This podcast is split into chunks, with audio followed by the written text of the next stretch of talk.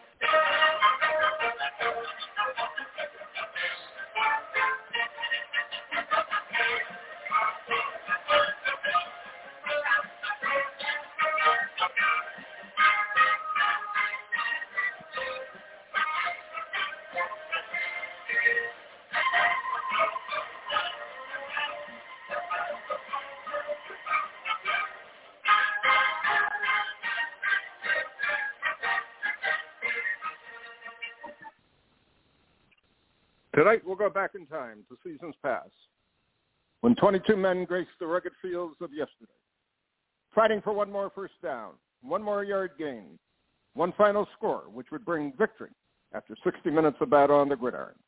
Tonight we'll explore the world of gridiron greats. Welcome to Gridiron Greats Football History and its Memorabilia and the Gridiron Greats Publishing and Broadcasting Network in conjunction with Swick Enterprises. We're live from Southport, North Carolina home of Gridiron Greats Magazine. And I'm Bob Swick, publisher and editor of Gridiron Greats Magazine, and I'll be your host for the show. Gridiron Greats is the only publication in America which focuses upon the history and memorabilia of the North American football game since its inception in 1869. We cover 150 plus years of football history and memorabilia, and you can find us on the web at Gridiron Greats Magazine. It is at this time I'd like to introduce my special guest co-host. He's a senior contributing writer to Gridiron Greats magazine, a football, memorabilia and card collector and historian that has one of the most advanced collections in the country of pre-World War II items in particular, the 1925 Pottsville Maroons. Our friend to our show in the magazine, I'd like to welcome once again Mr. Jeff Payne. Jeff, welcome to the show this evening. Thanks, Bob. It's great to be here. Good to talk to you again. I'm looking forward to uh, talking football this morning. Sounds good. And uh, just to fill everyone in, we are we are broadcasting in a very early morning time frame to fit everyone's schedule and to get another podcast out. So I'd like to thank you for taking time out of your busy schedule, early morning, and uh, doing our show, filling in for Joe. Uh, something we, or has interested me since I moved down here, and I've been going through box after box of my collection, is a pondering question. If we did it all over again, if we started our collections all over again, what would we do first? What would we do differently? Where and what and how would we proceed with our collections at a different time? And Jeff, I'm going to hand off to you and ask for your opinion and your thoughts about this question. Yeah, it's a great question, Bob. And when you posed it a couple days ago, I don't know that anybody's ever asked me that question before, and so I'm I'm glad you didn't put me on the spot and just throw it out there, because uh, my answer might have been uh, not very well thought out. But I guess to me, I'm just thinking it through. Um, you know, there's an old saying out there that, um, you know, youth is wasted on the young. You've probably heard that, right? How much better Correct. would your youth Correct. be if you had all the knowledge you have today? You know, and you can go back Correct. to your childhood and apply it. And it's kind of what you're asking, right? Um, you know, what, Correct. based on what we know today or what we've learned or what we like or what we've evolved to, how would that change you know, collecting. For me personally, it's pretty pretty simple once I thought it through. And obviously, like a lot of collectors, when I got back into the hobby over a decade ago, you know, I was I was focused on expanding what I had put together as a child. That's usually the way people get into the hobby or get back into the hobby. But, you know, in hindsight, if I had known what I knew today, there was no question in my mind that my focus would have been on, let's call it pre-war professional football. So everything mm-hmm. from, you know, the, the day that Pudge Heffelfinger, you know, signed that contract to be what today is, you know, the person who is considered at least the first recognizable pro in 1892 up through right into the early days of the NFL. That era, the players, the teams, you know, whether it's in the NFL or out of the NFL, those stories just fascinate me. And I love the memorabilia from that era um, and those teams. And I think I would definitely, you know, I would concentrate a lot more from the start in that era and, you know, on pro football even before the NFL. Um, or some initial thoughts. How about you? Well, it's it's interesting for me thinking back of uh, my own collecting journey, and uh, you know, it's a it's it's hot. You're, I do agree with you 110 percent. If I knew now at 63, um, what I if if I knew, knew when I was in my 20s what I know now at six, man oh man, uh, I would have retired years ago and I would have been on easy street. But at the same time, collecting wise, I would have had an incredible incredible collection. And I think what I would have done differently is in the 1960s try to somehow understand and research what or when cards actually were first printed for football, meaning understand that there were the Bowmans out there, there were the Leafs, there were the Chicles, there were the Mayos, and somehow start to collect those more um, more completely during the 1970s because again as many people know or don't know i didn't realize that there were complete sets of football cards basically into the 1970s i mm. i had no idea that that you could actually buy a complete set. I i knew there were that you know the numbering pattern with the checklist somehow justified a complete set so I always go back to the 67 Philadelphia uh, card set, 198 cards, and one of the first cards I got in wax packs, I still remember to this day, was a checklist.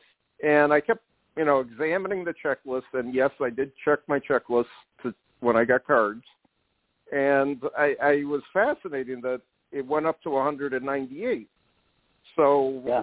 I, didn't I didn't put two and two together until later on in life, and basically it was in, wasn't until high school that I um, I perchance happened upon a sport magazine. I'm pretty sure it was Complete Sports Magazine, which was a quarterly publication at the time, and there were ads for for not football card sets, but for baseball card sets to get the complete set of 660 cards or whatever.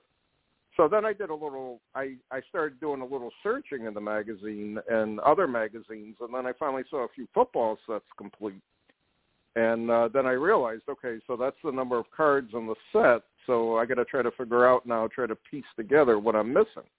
So the first thing I would have done was to try to, you know, go back um, to earlier card sets and complete them at a at a much earlier time than what I ended up doing, because again, I pretty much just stayed current in the 70s uh, with my collection, and I was I was much more active in publications at the time.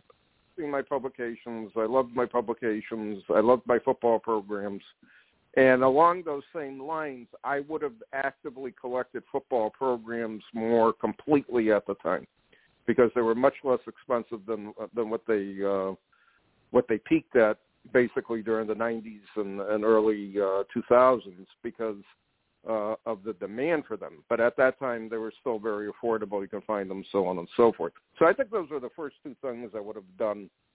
Uh, looking back, uh, I, I would have tried to educate myself more. However, that was difficult because there was really no Well- information. You know, there were there were a few hobby co- hobby publications, which again I was unaware of completely. Uh, the Trader Speaks and a few other ones, the early SCDs, Mhm. Sports Collect Sports Collectors Digest. So I didn't, you know, I wasn't aware of those until later into the 1980s. And then again, card shows really were not prevalent for me until the late 70s, early 80s when the baseball card boom hit. And like I always said, I would go to a card show and I would ask the dealer if they had any football cards, and then they would secretly pull out a cheese box from the behind the counter behind their table and say, you know, give me five dollars and get out of here. You know, they didn't want to talk to you about football or whatever or anything like that. So it, was- it's it was much a much different hobby. And again, you know, we both agree if we knew now what what we if we knew then what we know now, it would have been uh, a heck of a lot easier to say the least. And again, the other thing I probably would have pursued more completely in the 80s were the oddball sets I had collected because I, I again uh, stumbled upon those with all the insert sets that I had, you know, four, five, six, seven of uh, as the years went on from Topps or whatever.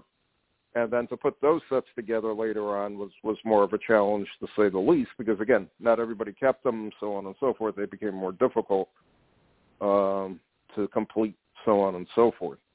But uh, I think your plan was, you know, preserving the history of the early game uh, is perfect, to say the least, because you, you have done an incredible job of finding items for your collection and really preserving early NFL history and early professional football history. It just it just amazes me. So um, it's it's a good a good start to say the least. Um, the other point trying to trying to figure this out, and I've always tried to. I, I used 1989 for football when all the, the new football card sets came out. What is the time period where you think we had inflation in the football card hobby and football memorabilia hobby, and then when did we have deflation in your opinion? Now I'm definitely putting you on the spot with the with that question, but I'm curious about that too.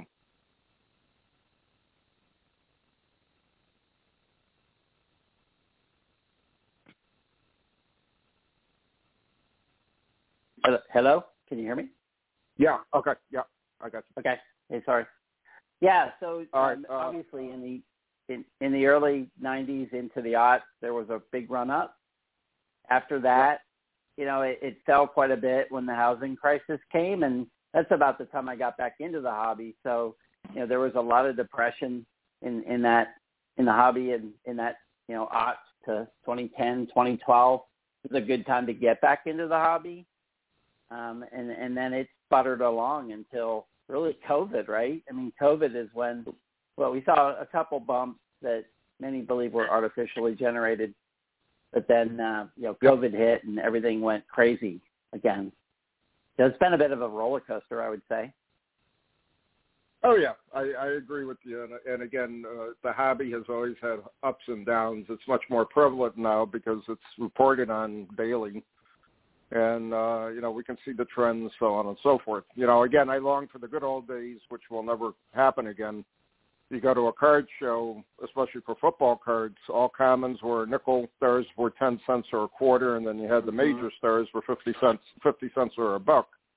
And uh, you know, you didn't have to worry about having uh, or collecting a, uh, for example, hundred thousand dollar graded Tom Brady card or whatever for your collection.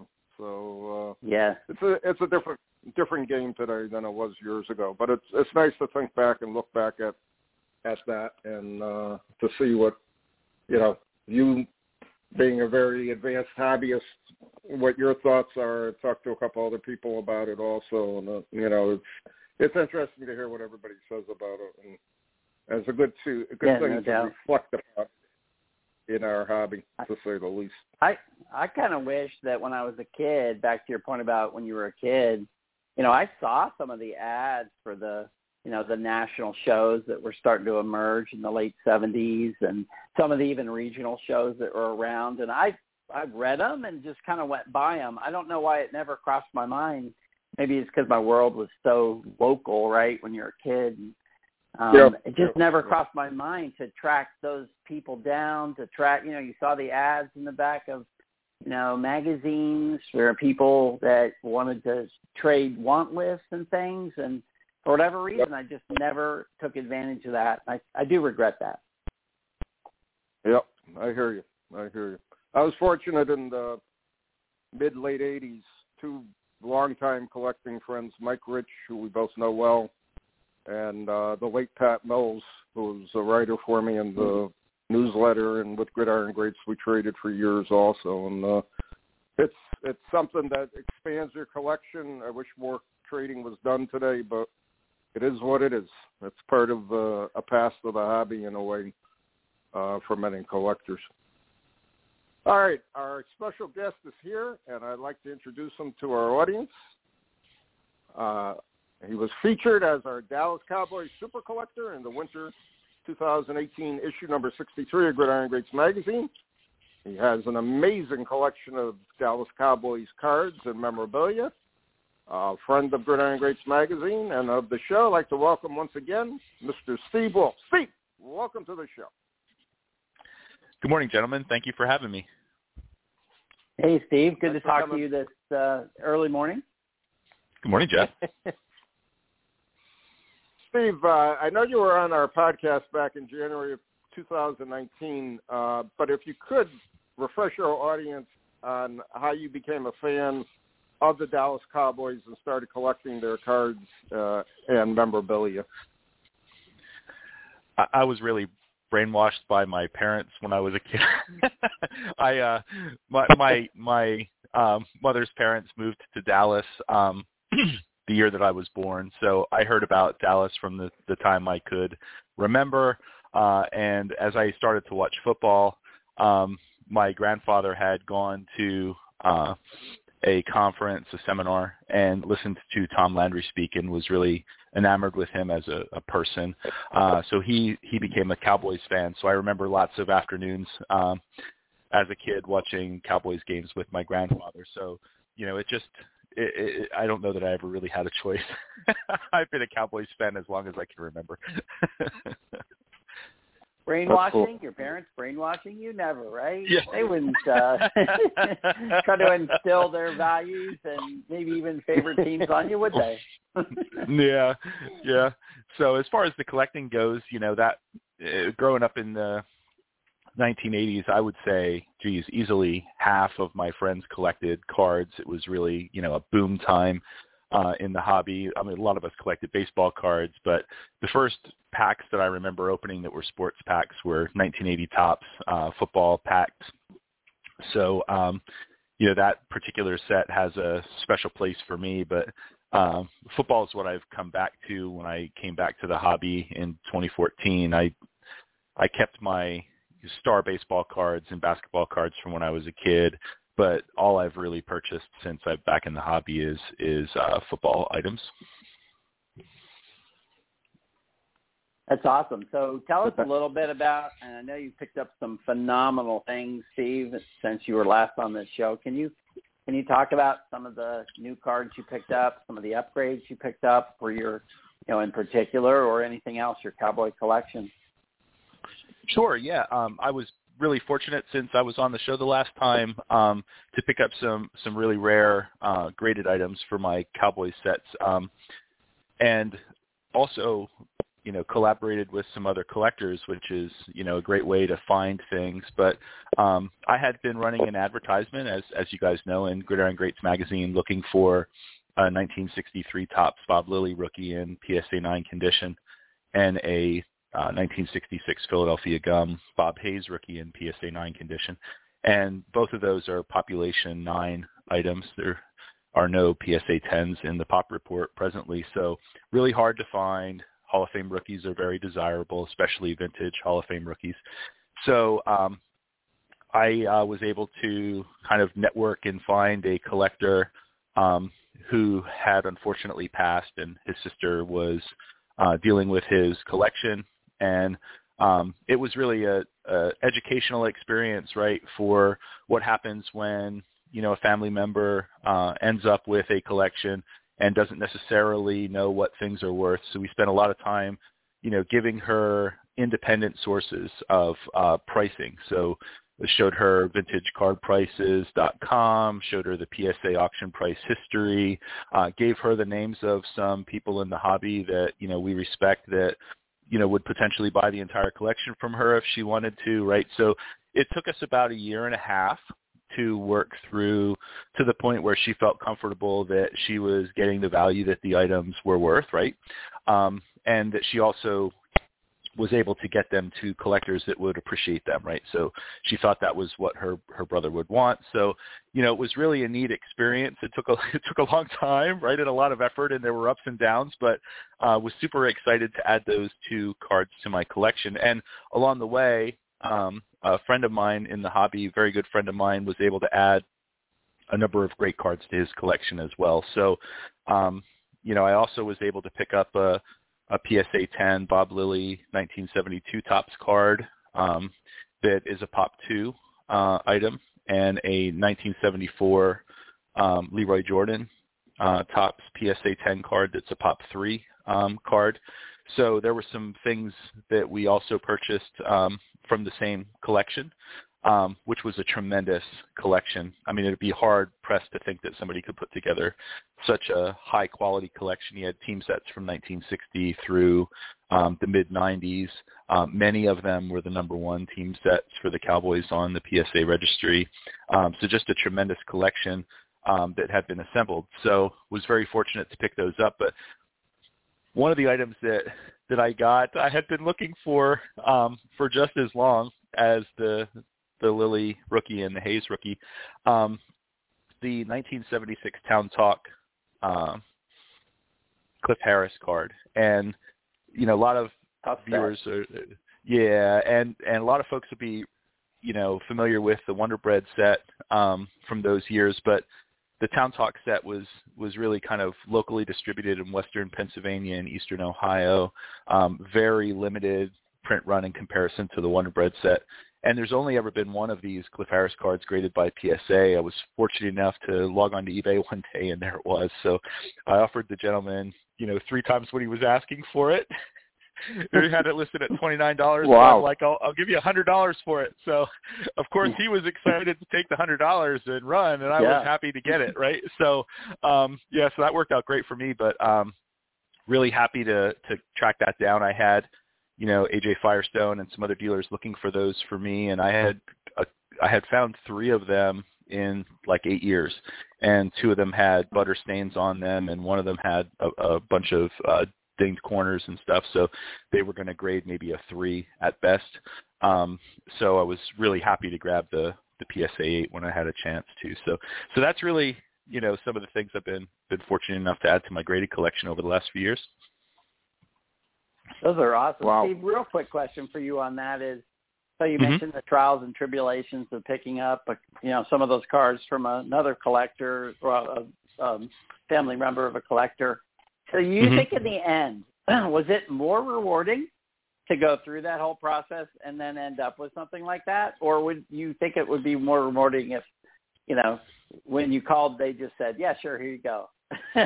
like what Yeah. in the end made it more rewarding for you and kind of, you know, got you more excited? What What do you think?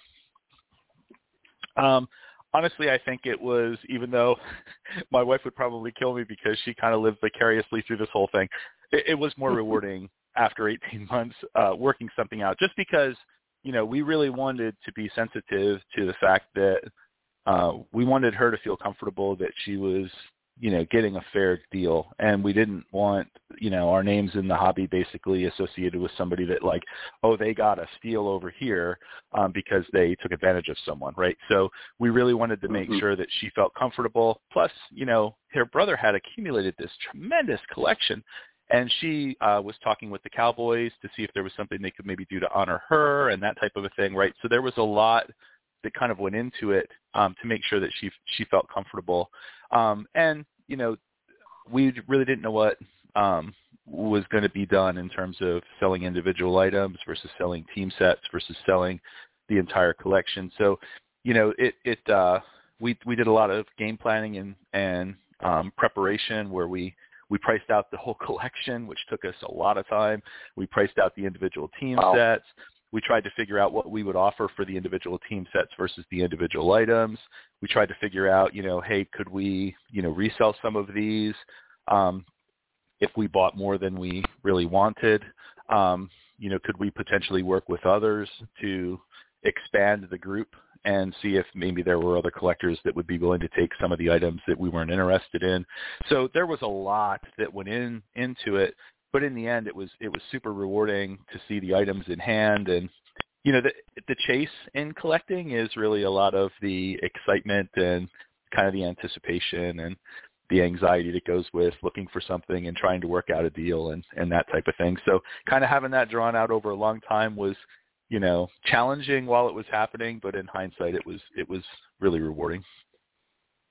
That's great. Thanks. That's an that's an amazing story, Steve. And, uh, and I and I I tell you, I have had that happen to me so many times over the years. Uh, someone from a family, uh, collecting family, the father, grandfather passes, no interest by anybody in the in the family. What do I do with it? Blah blah blah. And uh, it is very challenging, and it can be very frustrating um, in a way when you're trying to explain sadly to some collectors or to some family members, well, this part of the collection doesn't have any value, only this part has value. You know, here are some suggestions for it. Mhm. And um, then you have on the opposite side, um, we just want to get rid of it. We don't care. We'll give it to you. Do whatever you want with it, blah, blah, blah, blah. And I said, well, I'm not comfortable. If you have value here, I want, I want the family to, you know, be able to get whatever money can, they can they can get out of it. Then I also have the family members they're desperate for cash what can you do? What what can we do to get the highest value for the collection? And then that's when i basically turn it over to auction you know auction friends that i have in the hobby and say okay well this part should go here this part should go there and put them in contact with those people. So i, I applaud your efforts being uh, you know very above board and honest with uh, the family with the wife with the collection and uh you know I did follow a lot of what what you were doing with it and uh you know it's tough. It's it's a lot of work. People don't realize you know a a ethical dealer spends a lot of time pricing out something for a family member or whatever and uh especially in this case and I, I know most dealers that I know wouldn't charge the family for the valuation or whatever unless it was for insurance purposes and the and they were being paid by the you know by the lawyers or whatever on it. So uh, it worked out well for you. It's a, it's a nice story to hear in the hobby that that stuff still exists and still happens for people who inherit a collection or a family member passes suddenly in a lot of cases. And what do you do with the collection type of thing? It's tough. Mhm. It really is. It's really tough. That's why I tell everybody, you know, no matter what your age, make sure you have some sort of uh, game plan for the end there. So in case, uh, God forbid, you pass early, you know, what's what does the family, the the wife, or the the sons or daughters or grandchildren do with the collection? You know, where do they go? What do they do? What has value? So on and so forth. Don't get caught short. And uh, some people listen and some people don't. That's simple as that. but uh, is what it is with the it's amazing. But those are those are great pickups for your collection. I'm I'm I'm I was happy to see that you picked them up. Now there's another area that you went into uh, and you started collecting. Something I've always said is so overlooked in the hobby, and that's team issued photos of the Cowboys or any team any collector collects. Tell our audience uh, about your uh, excursions into this area of the hobby and uh, what you've been picking up. Yeah, I, I think team issue photos are fantastic, and and uh, I've really been encouraged by you know you guys and others on the vintage football community website, um, which uh, you know ask ask your football hobby friends about VFC. It's a great community. Uh, we'd love to see uh, more football collectors join, um, but uh, but I I just happened to kind of be browsing, you know, looking through the buy sell trade, and um, you know, John Spano had listed um, a partial set of 1971 uh, Dallas Cowboys team issue photos. And I thought, you know, these are fantastic images. They're in a lot of cases not just portraits; they're kind of staged action photos Um, so you see kind of like the linemen charging out of their stance or the defensive backs kind of, you know, turning their hips to run with a receiver and that type of thing. So um, they're really, really nice uh, pieces for player and team collectors um, to pick up. So I thought, well, I'll go ahead and, and, and buy this uh, partial set. And that kind of started me down the rabbit hole. Um, Steve Liskey and um, you know Steve Coleman and others have put together what's called the Cowboys Guide. It's a fantastic reference that covers all the oddball issues and, and mainstream issues for Cowboys uh, items from like 1960 to the uh, 1990-ish time frame. And they have a, a PDF that documents all of the Cowboys team issues since they weren't issued each year. Some sets were issued for two or three years in a row. Um, some uh, photos were issued in multiple years. Um, so they're they're indistinguishable um, across those years. So a couple of the items that are in my 1971 partial set uh, could be 1970s, but there's really no way to know for sure. Um, but uh, what I find interesting about them is, you know, my collection on the Cowboys side is really oriented around the Doomsday defense um, and the players from the Doomsday defense.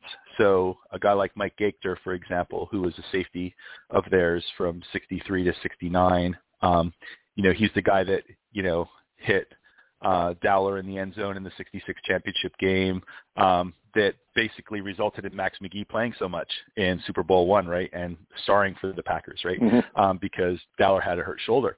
And um, so Gaechter was a guy who was, you know, a, a starter on the original Doomsday defense in effect, but never had a mainstream item issued for him, but he has team issued photos, right? So getting team issued photos is a great way to get players – who had an important part in your team's history but didn't have a mainstream issue. Um, another example is Mike Ditka, who played for the Cowboys, caught a super a pass in the Super Bowl uh, six um, from Roger Staubach when the Cowboys beat the Dolphins. But he didn't have a mainstream issue Cowboys item, but he has team issued photos. Um, recently, Rayfield Wright passed away, and it's just a few days after um, the Chantilly show, and, and Jeff and some some other folks and I had met for dinner, and I was telling him how excited I was that I had gotten the 1967 Cowboys team issued photo of Rayfield Wright um, in the mail just that week, um, where Rayfield was a tight end as a rookie. Um, and he's got a great team issued photo where he's kind of uh, catching a football um, in a posed shot with no helmet, right? So you can see his his face and things like that and it's just a, a great piece and it came out you know five years before his 1972 Topps rookie. So um, team issued photos fantastic part of the hobby really difficult to find.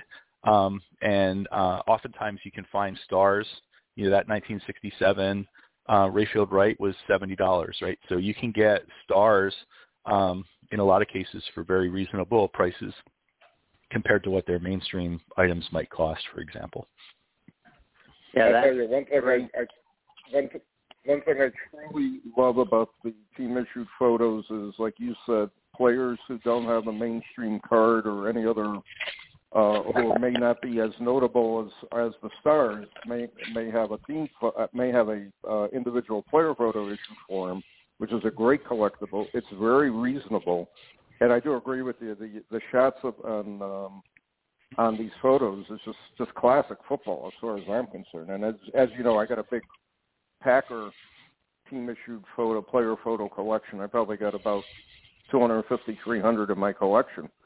They're, they're incredible pieces. I mean, they, they are really, really beautiful pieces if, if you really examine and look at them.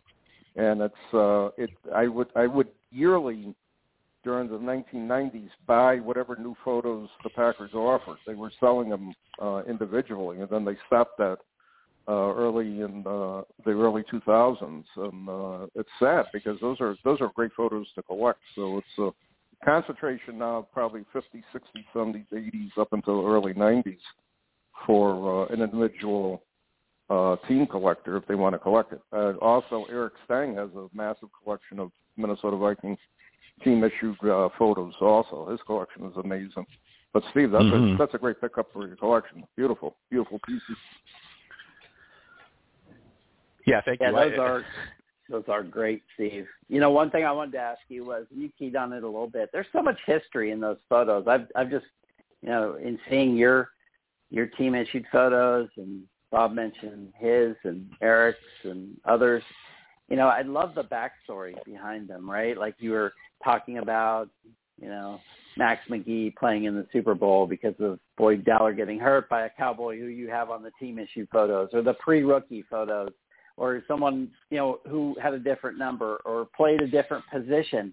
I mean, that to me, the team photos unlock so much history that maybe we don't see in the mainstream set because of the mm-hmm. fact they were taken later and a lot of these things were sorted out already what position what number whatever um mm-hmm. I, I just love that kind of that that aspect of it you know yeah, it's a, that's a great point, Jeff. And and these team issued photos, at least for the Cowboys anyway, they were often often used like in their media guides, for example. And there were in addition to these team issued photos, they would take photos sometimes from the same shoot or photos from like game shots and issue them so that they looked like team issued photos. So they'd have the player's name on the bottom and the team name, sometimes their position. And they'd issue these kind of like press or media photos. They're also considered team issued. They're just not necessarily part of the, the team issued set for a particular year. And um, that kind of media guide tie over gives you oftentimes another opportunity to learn more about the team. So going back and looking at, like for the Cowboys, I look through the Dave Campbell's uh, annuals. I buy some of the Cowboys uh, issues that have like, you know, say players I collect on the covers, but oftentimes looking through them, you find out information about what the team's strategy is. So they'll interview coaches, for example, and they'll say, you know, this is what I think of our draft class, and this is how I think we're going to use these guys, and this is what I think of this position group. And it's really insightful, like you said, about the team and what was going on at the time, and uh, you know why players might have switched positions, which was much more common there in the 60s and 70s than it is today. Um, and what the coaches mm-hmm. saw about the players that made them think, you know, hey, this guy could really be a great tackle, for example, in Rayfield's case, because they tried him at at defensive line first before they moved him to offensive tackle.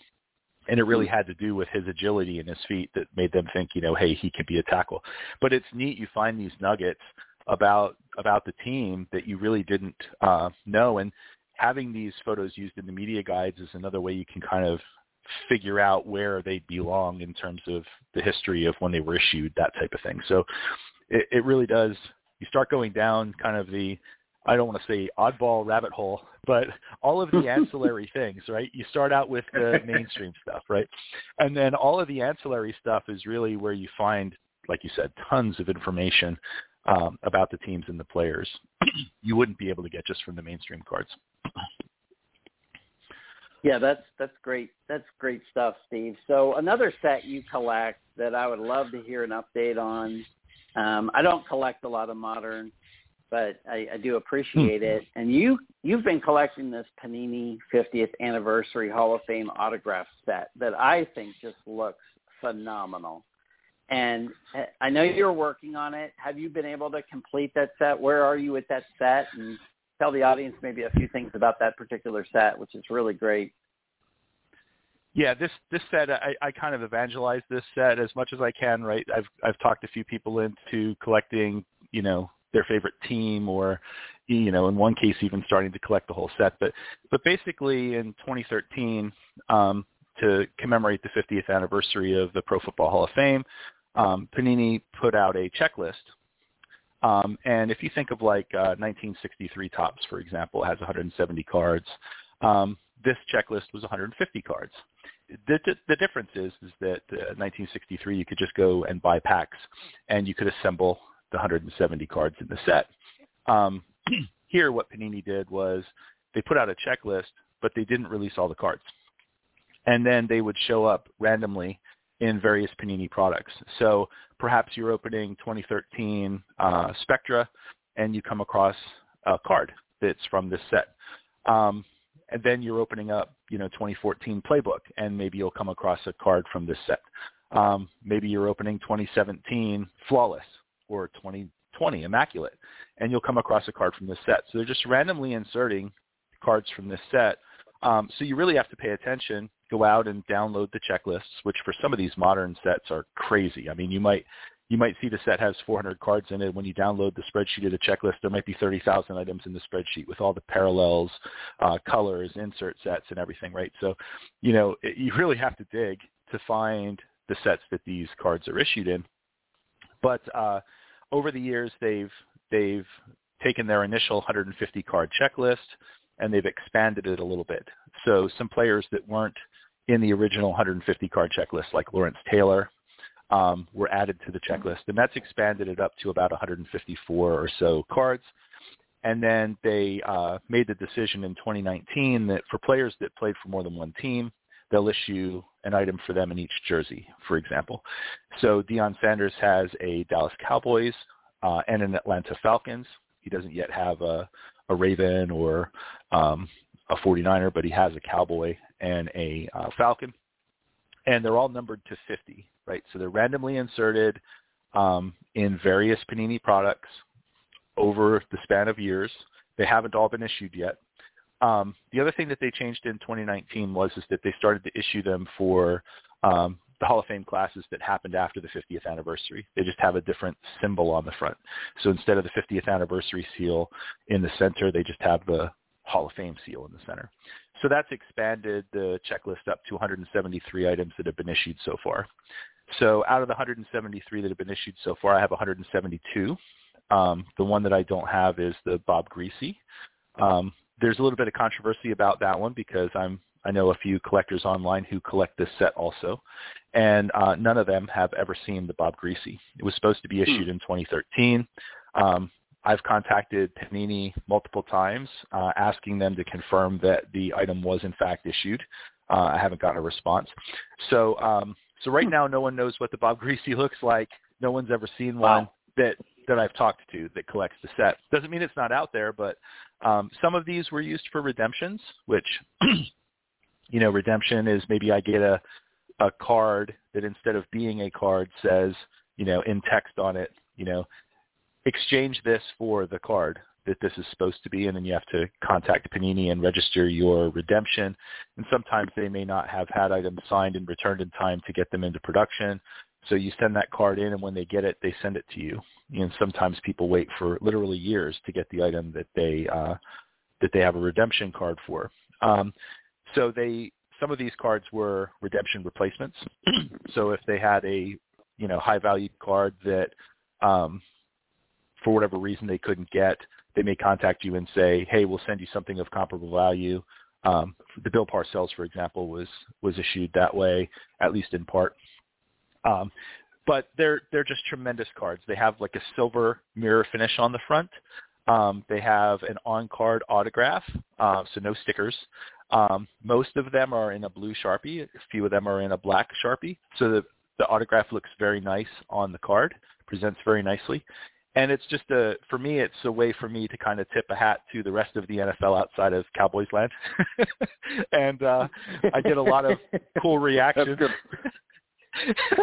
I get a lot of I get a lot of neat reactions from people when I tell them you know about my cowboy stuff. They kind of gloss over, but when I get a binder like this out and they can flip through it, invariably somebody will say, you know, oh, I know who Joe Montana is, or I know who Jim Brown is, or I know who Lance Alworth yeah. was. It's neat that he signed this with Bambi on it, you know, that type of thing, right? Mm-hmm. Tell me about that. So, so the Hall of Fame signature set to me is a really neat item for people to look at, whether they're a fan or not um, of the NFL, because they're just such such cool looking cards. Um, and it's neat that they're all individually touched, that they weren't stickers and things like that, right, for the autographs. That's great. That's great. Yeah, another area you got into lately are uh, one of my favorite collectibles, uh, pocket schedules. And uh, tell us hmm. about your ongoing uh, Cowboys pocket schedule collection. Yeah, so so pocket schedules um, for the Cowboys, I guess, uh, kind of lucky that a lot of the players I collect, um, you know, the Chuck Howleys, the Lillys, the uh, Harvey Martins, and so on, uh, those guys have um, pocket schedules where they're featured on the front. And um, from the early 60s through the early 80s, the Cowboys had a partnership with Braniff Airlines, and they put out a series of pocket schedules that are just slightly larger than a standard size card. So they fit nicely into like card saver ones for storing them. Um, and they have like a silver tone, silver and gray tone background image with a player in the foreground and they're just some fantastic action shots. Um, there's a really great one from uh, 1973 where it's Walt Garrison kind of plunging through the line with the football um, and a really kind of determined look on his face. The 74 um, card is Harvey Martin terrorizing Joe Theismann, which is probably my favorite of all of them.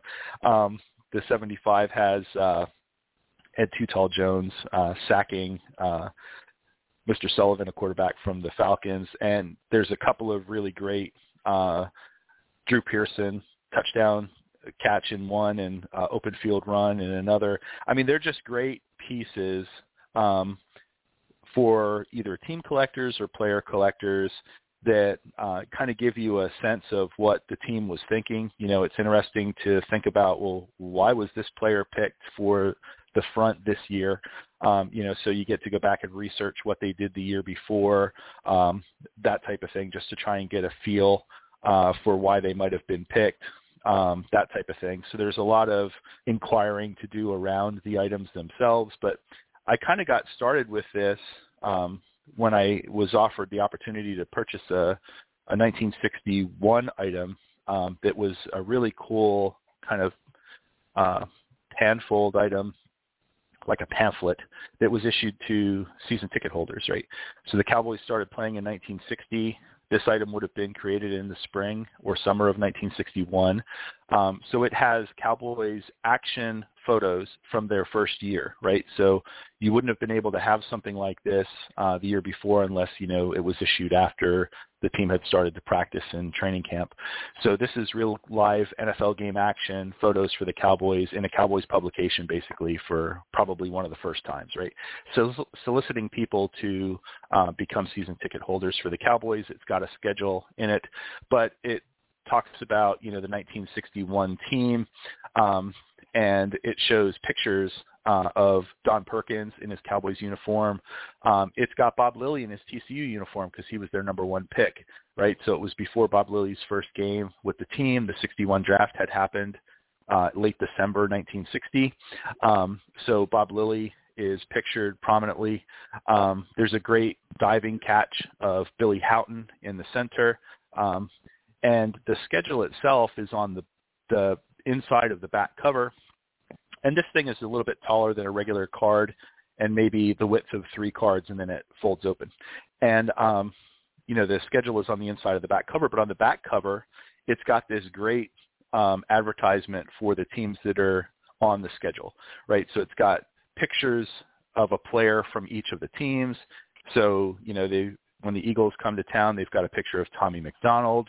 Um, they've got Bobby Layne pictured on the back uh, with the Steelers team emblem above him. There's a picture of Jim Brown on the back with the uh, Browns emblem from the time, John David Crow, and so on. So it's just a really cool piece. The Packers are there for you, Bob, with with Paul Hornung. Um, so it's just a really great piece um, that kind of got me hooked on trying to find information about you know schedules, season ticket promotions, those types of things, and uh, that kind of led me down the path of trying to assemble um, a uh, pocket schedule run. And right now, I need four to complete the run back to 1970. And then uh, for the 60s, you know, I have a number of needs because um, they're more expensive and very difficult to find some kind of opportunistically adding the ones from the 60s when they when when I get a chance. But um, I'm really trying to to complete the run back to 1970. Um, like I said, four more to go, but th- these are just fantastic pieces, particularly this uh, era from the mid 60s to the uh, early 80s where the Braniff schedules were put out because they're just so so neat looking um, in terms of their presentation and very much like a collectible trading card. That's awesome. Yeah, they're great That's collectible. Great collectible. Wow. Yeah, those are underappreciated as well, right? I mean, those are definitely underappreciated. You mentioned you're missing some things, so you need that one card from your Panini set. and your Mhm. pocket schedules. You need some some items. What are the major things on your want list right now? What are you What are you really after? Well, um, I'm still after the Don Perkins 1962 Topps um, rookie in a PSA 9. Um, that was the the third card that was in that Gridiron Greats uh, advertisement, right? So um, that one is one that I'm really after. Um, I have a couple of other sets that I'm within a card of completing, uh, or two cards of completing. So I'm looking at trying to to track those down. Right now, I need a a 1998 Michael Irvin PSA 10 to complete my Irvin set.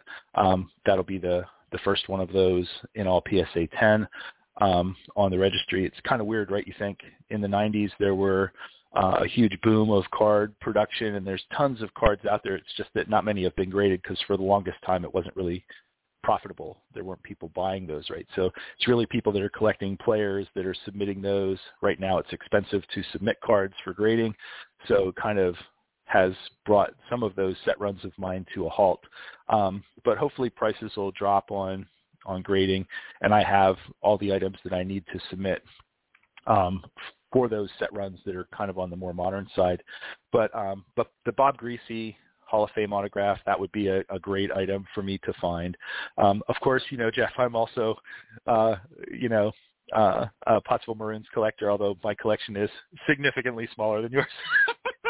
but I'm still looking for the last four um, 1926 Pottsville Maroons real photo postcards to complete my set. So I'm looking for the uh, Kenneally, the Osborn, um, the uh, Berry, and the Latone. Uh, those are the four that I need. Um, great players, um, but uh, those would be neat to come across. Um, but on the Cowboys front, uh, I'm looking for earlier in the 60s team issued photos, um, particularly Bob Lilly. Um, you know, I'd really like to get my hands on a 61 or a 62 um, era uh, Lilly team issued photo. Um, George Andrie is on that list too from that time frame. Um, I haven't seen them up for sale, um, so those are items that I've been looking for. They're not necessarily going to be very expensive, which is great. I hope. Uh, maybe I jinx myself now, but um, but I'd love to get I'd love to get some some of those. Um, and uh, so that's that's really what I'm looking for right now, Jeff. Steve, I'm curious. Did you uh, do you have a collection of the cowboy police sets that were issued? I forgot. I do. Yeah, I do. Um, I have uh, basically ungraded um, complete set run for them from 79 to Okay. 83. All right. And uh, I do have some of them graded for my player sets. Um, but there's some great uh, Cowboys Police uh, cards that were issued there.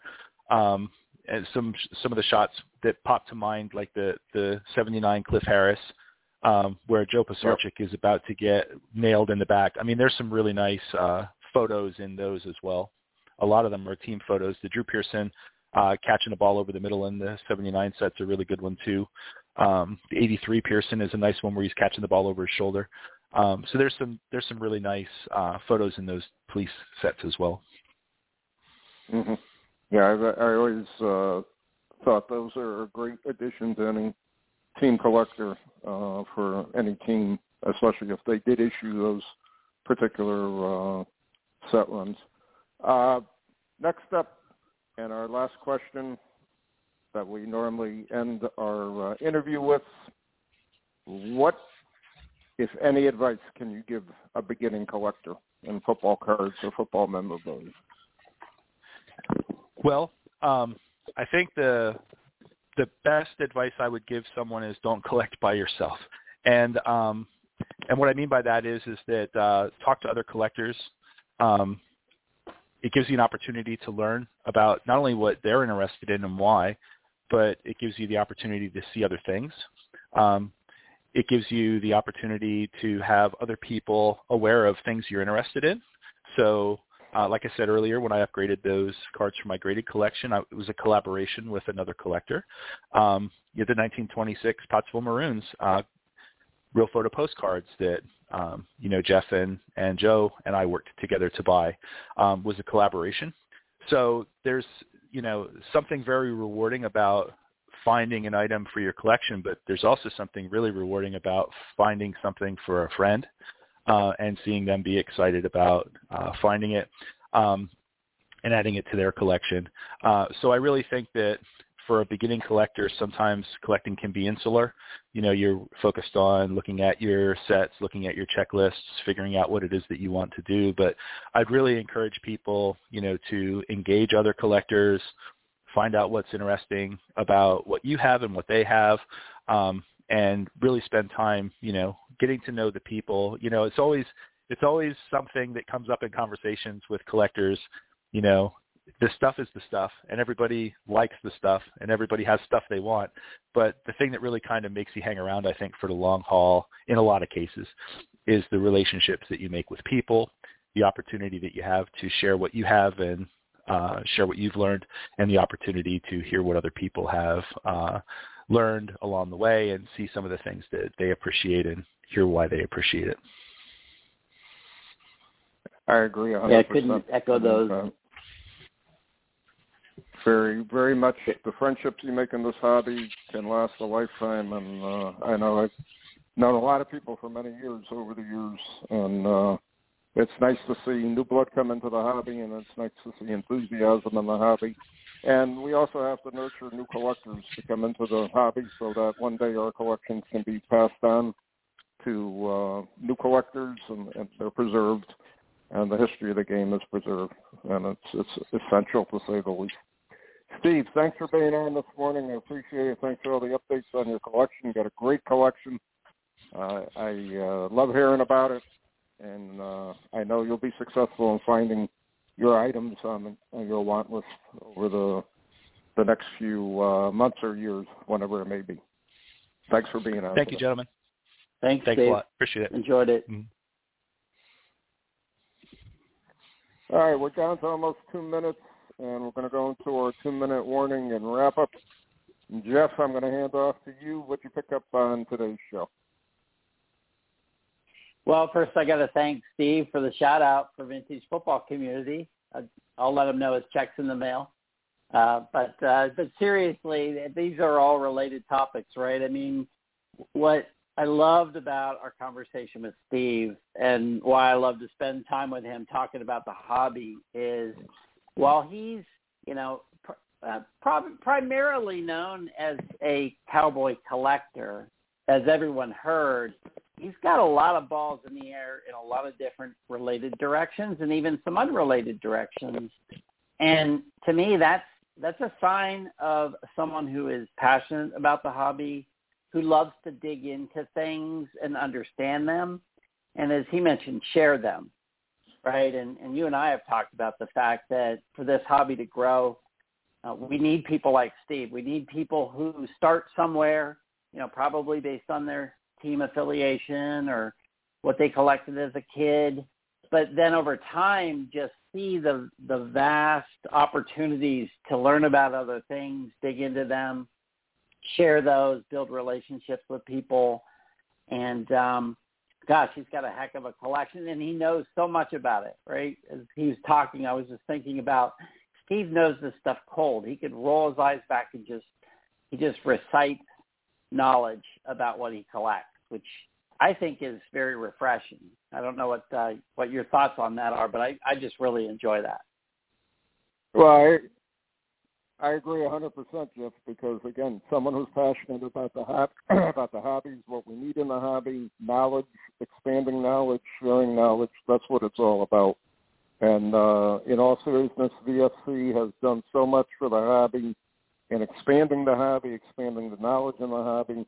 It's like you're in a pro football or in a football hall of fame on a daily basis, seeing the stuff that's discussed and seeing the items that are posted. It's just it's truly amazing to me. Truly amazing. Well, we're almost out of time. And again, I'd like to uh, thank you, Jeff, for filling in uh, for Joe today for on uh, with your busy schedule. I thank Steve for being on, and uh, we'll be back uh, hopefully within a couple of weeks with a new series of shows. And until then, thanks for listening. One last, uh, with 10 seconds to go, issue 76 of Gridiron Greats is in the mail. Hopefully, people are receiving them now. Uh, I'm sure you'll be uh, you'll enjoy our newest issue. Thanks for listening, and we'll see you Thanks, again. Thanks, Bob. Enjoyed it.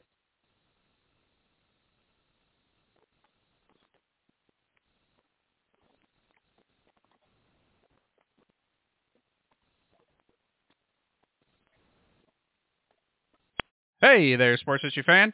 This is Arnie Chapman, aka the Football History Dude, and I wanted to thank you for stopping by to listen to another episode here on the Sports History Network. Our podcasters are passionate about uncovering and sharing sports stories from yesteryear. And if you didn't know it already, we have over 30 shows across the network covering all sorts of sports history topics. In fact, here's a glimpse into one of our awesome podcasts here on the network. Do you wish you knew more about the 100 seasons of the NFL? You're in luck because you found the Football History Dude podcast, where each episode is a journey back in time to learn about the rich history of the NFL. From the founding of the league in an auto showroom all the way to what it is today, America's favorite sport and a behemoth of an industry. My name is Ernie Chapman. Football is my passion, and I want you to come along with me each week to explore the yesteryear of the gridiron. So hop on board my DeLorean and let's get this baby up to 88 miles per hour. How about that? I bet you're super hyped to go listen to that new podcast, right? Well, to learn about this show and all the other podcasts on the network, head over to sportshistorynetwork.com forward slash podcast. Again, that's sportshistorynetwork.com forward slash podcast. Head over there today to find your next favorite sports history podcast.